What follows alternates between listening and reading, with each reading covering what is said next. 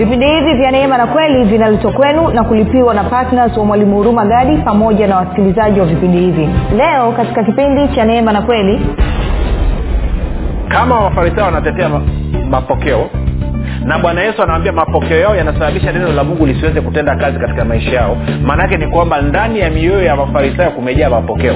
Na bwana yesu anasema mapokeo yanasababisha neno la mungu lisitende kazi na shida ya mapokeo ni kwamba ukishajaa mapokeo ndani mwako akatokea mtu anakuletea kweli utayapokea ile utaipokea ile kweli. Badala yake utaanza kumshambulia yule mtu ukiamini kabisa kwamba uko sahihi kumbe kilichoko ndani ya moyo wako ni mapokeo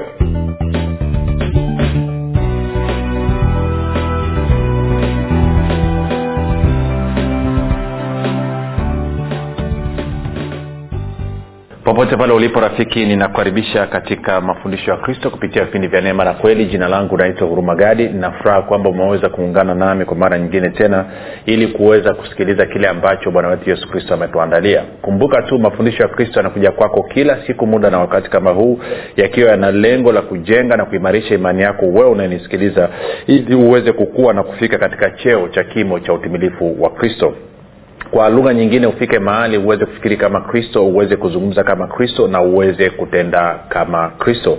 Kufikiri kwako rafiki kuna mchango wa moja kwa moja katika kuamini kwako. Ukifikiri vibaya utaamini vibaya. Ukifikiri vizuri utaamini vizuri. Hivyo basi fanya maamuzi ya kufikiri vizuri na kufikiri vizuri ni kufikiri kama kristo. Na ili uweze kufikiri kama kristo huna budi kuwa mwanafunzi wa kristo. Na mwanafunzi wa kristo anasikiliza na kufuatilia mafundisho ya kristo kupitia vipindi vya neema na kweli tunaendelea na somo letu linalosema kwamba tumia kinywa chako e, kubadilisha maisha yako. Tumia kinywa chako kubadilisha maisha yako. Na tumekusha kuangalia mambo mengi mambo ambayo of course nimejaribu kuweka msingi na nimefanya tofauti kidogo safarini nilivyoanza kufundisha. Nimeenda moja kwa moja na jinsi moyo na kinywa vinaweza kushirikiana na kuachilia nguvu ya uumbaji. Na tumeongea mambo kadhaa hasa vipindi vilivyopita. Kama hujasikiliza vipindi vilivyopita ningekushauri ufanye namna hiyo. Yaani tafuta message hizo usikilize. Kwa sababu ni za muhimu sana zitakusaidia sana. Kwa sababu itajibu maswali mengi sana ambayo watu wamekuwa nayo. Tuko sawasawa. Kwa sababu watu wengine wanafanya maombi alafu hakuna imani. Anasema tupata matokeo kwa hiyo kabla sijaendelea nikwambie tu kwamba kama ungependa kupata mafundisho haya kwa njia ya video basi tuna chanel yetu inaitwa mwalimu huruma gadi ukifika pale tunaomba subscribe lakini pia utakapoangalia video yote tunaomba uweze kulike pamoja na kushare.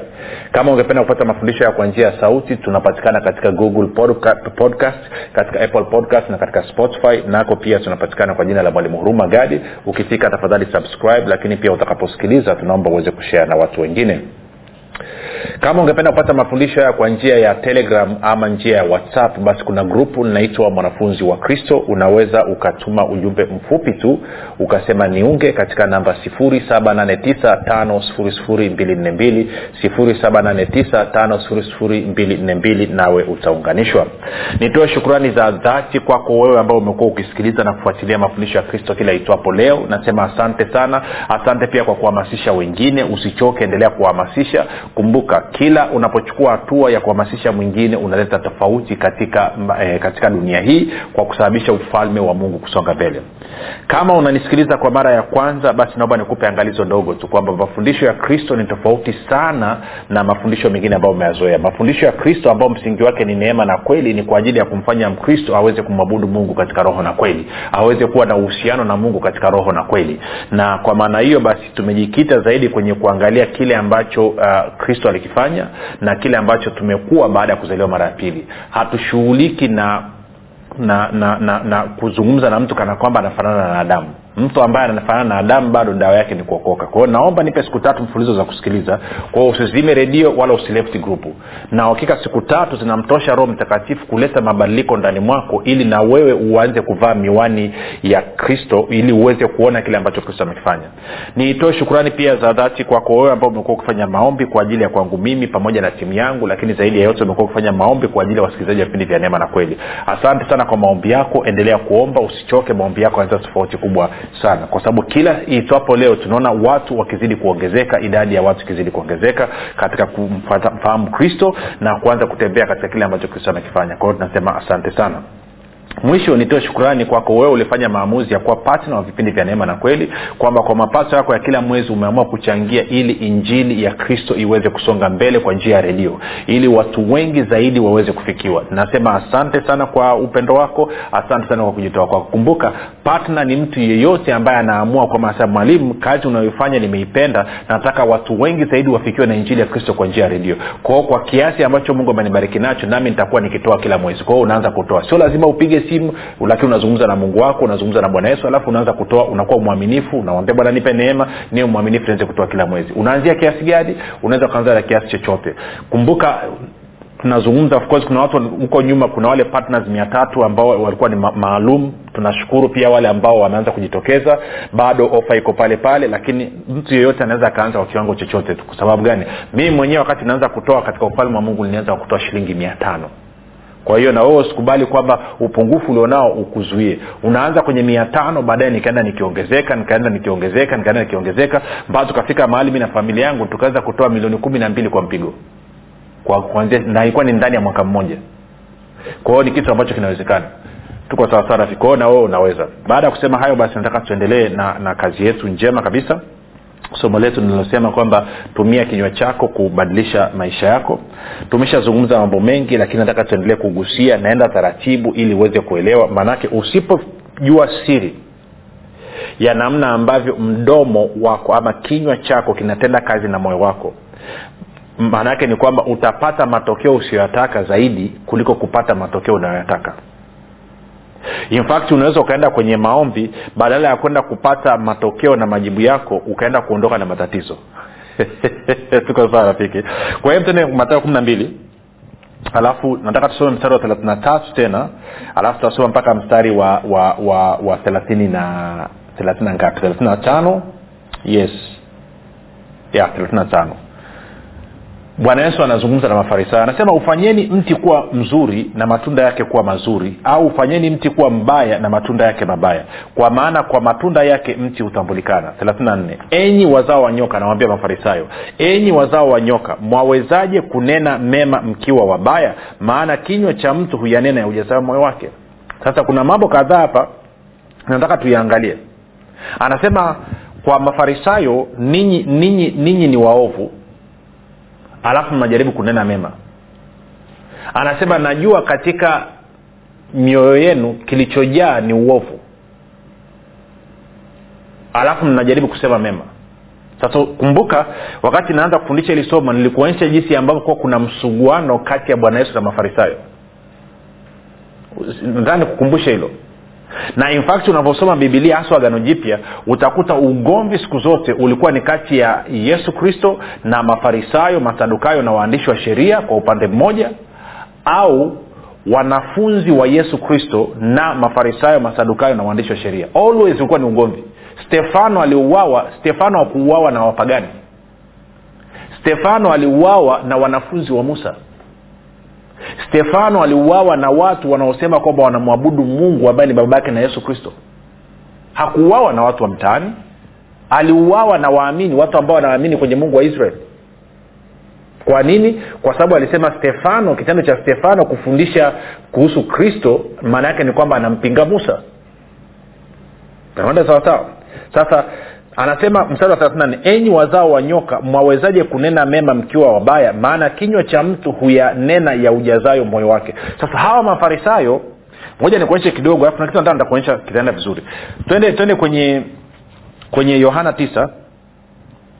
Yohana mlango wa tisa. Bwana yesu ameponya kipofu alafu kipofu amepona shida inaanza. Mstari wa kumi na tatu. Yohana tisa tunaanza mstari wa kumi na tatu basi wakampeleka kwa mafarisayo yule aliyekuwa kipofu zamani. Kwa yule mtu ameponywa upofu na bwana yesu kapelekwa kwa mafarisayo. Naye ilikuwa sabato hapo yesu alipofanya zile tope na kumfumbua macho basi mafarisayo nao wakamuuliza tena jinsi gani alivyopata kuona? Akawaambia alinitia tope juu ya macho nami nika, nikanawa na sasa naona. Basi baadhi ya mafarisayo wakasema mtu huyo hakutoka kwa mungu kwa sababu haishiki sabato. Kwa lugha nyingine haishiki torati hashiki amri kumi kwao hajatoka kwa mungu. Wengine wakasema awezaje mtu mwenye dhambi kufanya ishara kama hizo? Kukawa matengano kati yao sasa ma, mazungumzo yanaendelea hapa nataka niokoe muda. Niruke ni, ni, ni niende ule mstari wa wa ishiri nne. Basi mara ya pili wakamwita yule mtu aliyekuwa kipofu wakamwambia mpe mungu utukufu. Hawa ni mafarisayo. Sisi tunajua ya kuwa mtu huyo ni mwenye dhambi. Na hichi ni kitu kama vile ambavyo leo akitokea mtumishi anatumika na kwa viwango watumishi wenzake wanaweza kusema yule sio mtu wa mungu yule ni wakwa kuzimu yule ni kitu hicho hicho ni pepo lile lile linatembea tangu kipindi cha yesu mpaka leo hii sasa angalia hii anasema ishiri tano basi yule mtu akajibu kwamba yeye ni mwenye dhambi sijui najua neno moja kuwa mimi nalikuwa kipofu sasa naona basi wakamwambia alikutendea nini alikufumbua macho jinsi gani wanataka kusikia tena akawajibu nimekwisha kuwaambia wala hamkusikia. Mbona mnataka kusikia tena? Ninyi nanyi mnataka kuwa wanafunzi wake anawambia mafarisayo. Ninyi nanyi mnataka kuwa wanafunzi wa kristo ama wa yesu? Sikia jibu lao mstari wa ishiri basi wakamshtumu akasema wewe huu mwanafunzi wake yule sisi tu wanafunzi wa musa. Kwao mafarisayo wanasema kuwa wao ni wanafunzi wa musa. Tunakwenda sawasawa rafiki sasa kuna mali inaelekea ina maana kwa sababu ya wao kuwa wanafunzi wa musa kuna kitu kimejaa ndani ya mioyo yao. Okay. Kumbuka pia katika matendo ya mitume kumi na tano imetokea mabishano kati ya paulo na barnabas na, na wayahudi kuhusiana na watu, watu wa mataifa kuokoka. Wanasema lazima washike torati. Kwao nianze mstari wa tatu kwa ajili ya kuokoa muda mpaka mstari wa tano. Anasema basi wakisafirishwa na kanisa ni paulo na barnabas wakapita katika nchi ya foinike na samaria wakitangaza habari za kuongoka kwao mataifa wakawafurahisha ndugu sana. Walipofika yerusalemu wakakaribishwa na kanisa na mitume na wazee nao wakawaeleza mambo yote mungu aliyoyafanya pamoja nao sia tano. Lakini baadhi ya madhehebu ya mafarisayo ambao ni wanafunzi wa nani? Wa musa. Baadhi ya madhehebu ya mafarisayo walioamini wakasimama wakisema ni lazima kuwatahiri na kuwaagiza kushika torati ya musa. Kwa anasema hakuna uokovu kama hujashika torati ya musa. Lazima lazima kutahiriwa. Sasa tukiwa na hilo kichwani hiyo hoja kichwani ya mafarisayo kwamba ni wanafunzi wa musa na wanataka watu washike hiyo. Tuende sasa kwenye matayo kumi na tano wanafunzi wa bwana yesu wamekula pasipo kunamka tulishaiangalia tena. Anasema mstari wa kwanza. Ndipo mafarisayo na waandishi toka yerusalemu walipomwendea yesu wakisema mbona wanafunzi wako huyaalifu mapokeo ya wazee kwa maana hawanawi mikono walapo chakula? Tatu.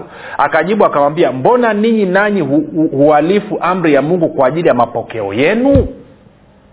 Kwa hiyo mafarisayo wanatetea mapokeo waliowapata kutoka kwa wazee wao na bwana yesu anawaambia kwamba ninyi kwa sababu ya mapokeo yenu mnavunja amri ama maagizo ya mungu.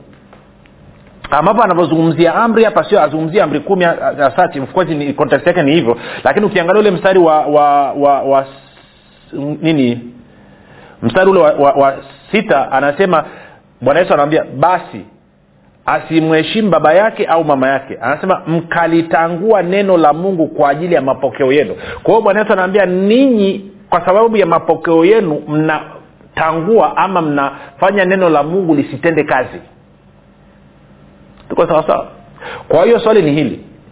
Kama mafarisayo wanatetea ma- mapokeo na bwana yesu anawambia mapokeo yao yanasababisha neno la mungu lisiweze kutenda kazi katika maisha yao maana yake ni kwamba ndani ya mioyo ya mafarisayo kumejaa mapokeo tuko sawasawa na leo hii wakristo wengi sana ndani ya mioyo yao kumejaa mapokeo kuliko neno la mungu. Na ndio maana wanapojaribu maisha ya imani ama wanapojaribu kufanya ukiri ama wanapoingia kumwomba mungu ili wapate mahitaji yao fulani fulani hawapati majibu kwa sababu ndani ya mioyo yao kumejaa mapokeo. Na bwana yesu anasema mapokeo yanasababisha neno la mungu lisitende kazi na ndio maana unaona ma, ma, mafarisayo kwa sababu ya mapokeo kujaa ndani ya mioyo yao walikuwa wako bize wakimshambulia yesu. Na shida ya mapokeo ni kwamba ukishajaa mapokeo ndani mwako akatokea mtu anakuletea kweli utayapokea ile utaipokea ile kweli. Badala yake utaanza kumshambulia yule mtu. Ukiamini kabisa kwamba uko sahihi kumbe kilichoko ndani ya moyo wako ni mapokeo. Labda nikuulize rafiki hicho ambacho unakiamini wewe sasa hivi umekitoa wapi? Kwenye eneo lolote lile. Okay labda nikuulize. Wewe sasa hivi unanisikiliza unaamini kwamba dhehebu uliloko ni sahihi ama huduma ulioko ni sahihi? Kitu gani kinakufanya uamini hivyo? Je umepima kwa kutumia neno la mungu? Ama ni kwa sababu ya mapokeo ambayo umeambiwa? Tuko sawasawa rafiki hilo unaloliamini sasa hivi kuhusu uponyaji ama kuhusu ishara maajabu na miujiza ni umelitoa wapi? Umetoa katika neno la mungu ama umetoa kwa sababu umeambiwa? Kwa mfano wakristo wengi naweza nikasema kwa ujasiri kabisa karibu asilimia tisini wameaminishwa na viongozi wao kwamba mtu yeyote atakayetokea akitumia jina la yesu akifanya ishara maajabu na miujiza huyo mtu ni nabii wa uongo. Na wakristo wengi wameamini kwamba huyu mtu ni nabii wa uongo. Sio kwa sababu wamethibitisha katika neno lakini kwa sababu wameambiwa. Na wakaambiwa kwamba msiende mkamsikilize huyo mtu mtavuviwa nguvu nyingine mtaingiziwa roho chafu. Tuko sawa na wakristo wamekubali pasipo kupima wao wenyewe. Na kwa maana hiyo sasa wanasababisha neno la mungu. Mungu ambaye alisema kwamba mkienda kuhubiri njili ishara hizi zitaambatana na ninyi. Ishara maajabu na miujiza. Yesu ndo alisema hivyo. Anasema yeyote anayekwenda kuhubiri njili ishara maajabu na miujiza zitaambatana naye. Lakini kwa sababu ya mapokeo leo hii tumefika mahali tunahubiri injili alafu ishara maajabu na miujiza haiambatani na kuhubiri kwetu. Kwa nini? Kwa sababu tuna mapokeo ndani mwetu ambayo tumeingiziwa ambayo yametusababishia sasa neno la mungu lisi, lisiwe na nguvu ya kutenda ama ya kufanya kile ambacho mungu amesema. Tunakuwa sawasawa rafiki. Kwa hiyo bwana yesu anaendea na hawa mafarisayo. Anawambia mstari wa saba matayo kumi na saba enyi wanafiki ni vema alivyotabiri isaya kwa habari zenu akisema watu hawa uniheshimu kwa midomo na mioyo yao iko mbali nami nao waniabudu bure wakifundisha mafundisho yaliyo maagizo ya wanadamu. Sasa pointi kidogo hapa. Kama una changamoto katika eneo fulani la maisha yako unataka matokeo fulani alafu uyapate. Na kuhakikishia kuna uwezekano mkubwa kwamba ndani ya moyo wako kumejaa mapokeo. Na hayo mapokeo yanazuia hata unavyojifunza neno unavyosikiliza neno unavyoonyeshwa unakwama unashindwa kupata matokeo kwa sababu ya mapokeo yaliyoko ndani ya moyo wako na bwana yesu anasema hayo mapokeo umeyapata anasema hayo mapokeo ni ma, nini? Ni mafundisho yaliyo maagizo ya wanadamu. Sio neno la mungu. Na ndio maana rafiki katika vipindi vya neema na kweli tumejitahidi kwa kadiri ya neema ya mungu kwamba tunapofundisha tunakupa mistari ya kutosha tunakupa neno la mungu la kutosha kwamba kila hoja tunayoileta mezani tunajitahidi iwe ina, ni, ni mungu anazungumza. Ndio maana natumia mistari mingi zaidi kuliko kutumia stori za mtaani ili nini? Ili mungu mwenyewe neno lake mwenyewe lizungumze na wewe. Kwa sababu mapokeo yatakapokuwa yamejaa ndani ya moyo wako maana yake ni kwamba hutapata matokeo sawasawa na neno la mungu linavyosema. Kwa hiyo utakapofungua kinywa chako kutamka tuko sawasawa kweli ya kristo ili hali ndani ya moyo wako kumejaa mapokeo huwezi ukapata matokeo. Kwa hiyo ulitakiwa ufanya nini? Ulitakiwa ung'oe mapokeo yaliyoko ndani ya moyo wako alafu uingize kweli ya kristo ndani ya moyo wako. Utakapotamka sasa kwa kuwa moyo wako utakuwa umejawa na kweli ya kristo lazima upate matokeo. Ndio maana paulo akasema neno la kristo ama ujumbe wa kristo ukae ujae kwa wingi ndani ya moyo wako. Kwa nini? Kwa sababu anajua kukijaa mapokeo ndani ya moyo wako mapokeo yatazuia. Hilo neno la mungu lisiwe na nguvu ya kuleta matokeo tuko sawasawa kwa mfano huwa, huwa na wachallenge watu. Wengi mnafahamu hosea nne sita. Inasemaje watu wangu wanafanya nini? Watu wangu wana rudia tena watu wangu wana naona wote mmesema kabisa watu wangu wanaangamia kwa kukosa maarifa. Lakini nataka ni kuchallenge leo hii. Nenda kwenye hosea nne sita uisome kwa macho yako mwenyewe. Alafu uone kama imeandikwa watu wangu wanaangamia kwa kukosa maarifa na kuhakikishia ukienda ukisoma sasa hivi utakuta imeandikwa watu wangu wanaangamizwa kwa kukosa maarifa. Lakini kwa kuwa kwenye majukwaa imekuwa ikihubiriwa watu wangu wanaangamia kwa kukosa maarifa watu wangu wanaangamia. Kwao kila mtu aliyeokoka kila mkristo imemjaa kichwani. Hey, watu wangu wanaangamia kwa kukosa maarifa. Bila pasipo wewe kwenda kusoma kwa macho yako mwenyewe. Nenda kasome sasa hivi kaangalia hosea nne sita na themanini haisemi watu wangu wanaangamia kwa kukosa maarifa. Inasema watu wangu wanaangamizwa kwa kukosa maarifa sasa angalia kwa miaka mingapi umekuwa ukisema watu wangu wanaangalia kukosa maarifa? Ni kwa sababu umesikia kwenye majukwaa. Kwa hiyo unasema huo mstari kwa sababu ya mapokeo. Na kwa maana hiyo hui serious kutafuta hayo maarifa? Umekaa tu unapiga kama kasuku kama kama eh, ngonjera vile. Unarudia tu ne you are parroting. Lakini ungeenda ukasoma ungekuta anasema watu wangu wanaangamizwa kwa kukosa maarifa. Na kwa maana hiyo ungeanza kuwa mwangalifu kwamba okay kama watu wanaangamizwa maana yake ni kwamba wako wanaoshiriki kuangamiza. Kwao wanaangamiza nini? Ni wale ambao wananiletea eidha mambo mawili. Eidha wananinyima kupata maarifa sahihi ama maarifa wanayoniletea ni maarifa ambayo sio sahihi. Si kwa sababu moja nikwambie kama umefundishwa kwamba mungu ana hasira na wewe mungu yuko kinyume na wewe mungu hafurahii ustawi wala mafanikio yako unawezaje ukawa na ujasiri wa kwenda mbele zake ili akusaidie? Kama leo hii umefundishwa moja ligonge pokeo kidogo. Ukaambiwa kwamba mungu anapeleka watu jehanam mungu ndiye anayepeleka watu waovu jehanam alafu wewe ukawa umekosea umefanya jambo ambalo unaona ni uovu mbele za mungu. Unathubutuje kwenda mbele yake?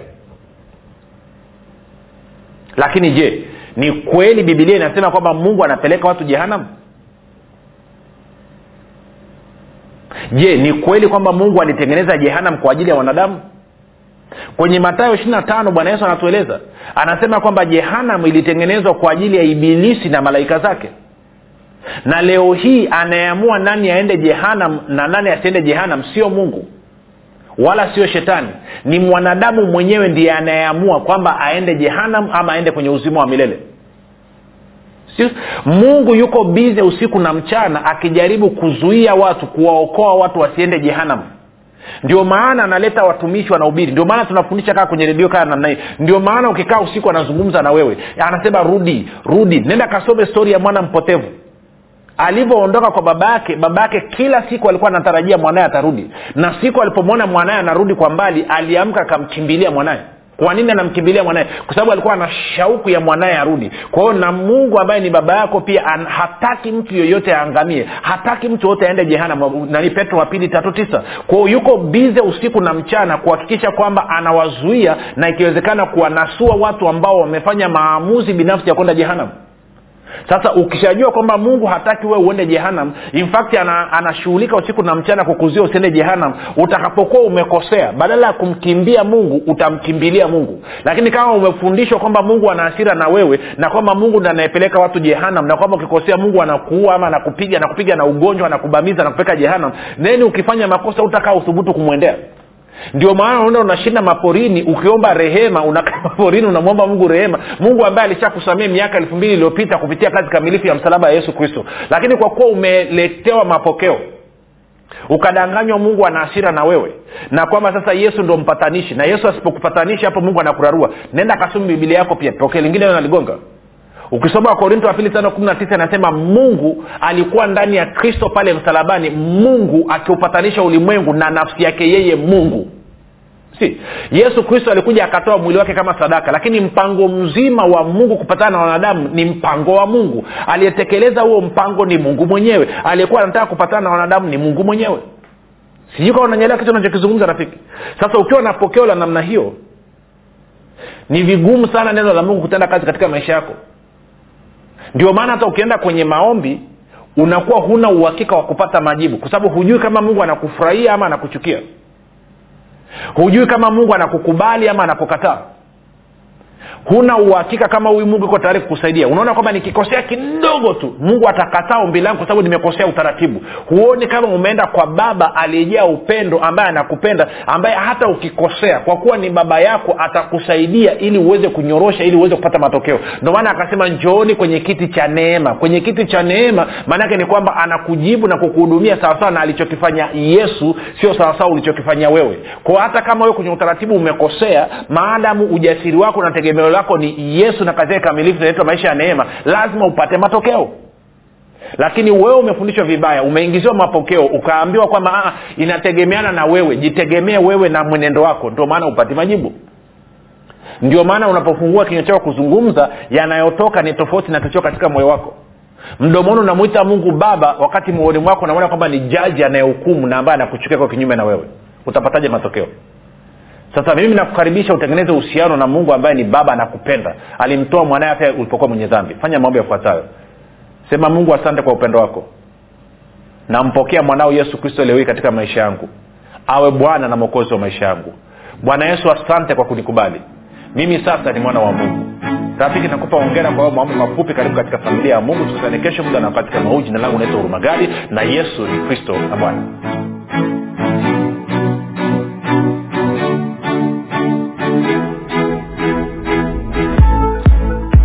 mwalimu gadi chini ya uongozi wa roho mtakatifu anakuletea kitabu kipya cha nguvu ya ukiri. Kitabu ambacho lazima kila mkristo awe na nakala. Kwa nini? Kwa sababu nguvu ya ukiri ni kitabu pekee ambacho kinafundisha kwa kujenga na kuimarisha imani yako ili wewe kama mkristo uweze kutumia maneno yako kushirikiana na roho mtakatifu pamoja na malaika kuhakikisha mapenzi ya mungu yanatimia katika maisha yako familia yako na kazi za mikono yako. Na wakati huo kukupatia ushindi na ulinzi kupitia maneno yako. Maneno ambayo yatasababisha ibilisi majini mizimu pepo wachafu pamoja na wachawi kukuogopa na kukaa mbali na maisha yako familia yako na kazi za mikono yako. Unangoja nini? Badilisha maisha yako milele kwa kupata nakala yako sasa kwa sadaka yako ya upendo shilingi elfu ishirini tu. Kwa kupiga simu namba 7645242 au 7895242 au 6735242 nitarudia. 7645242 au 7895242 au 6735242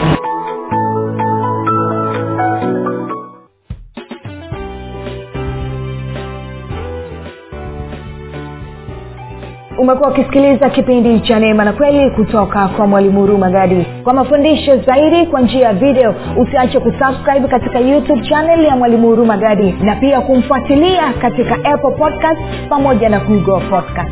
Kwa maswali maombezi ama kufunguliwa kutoka katika vifungo mbalimbali vya bilisi tupigie simu namba 7645242 au 7895242 au 6735242 meaning.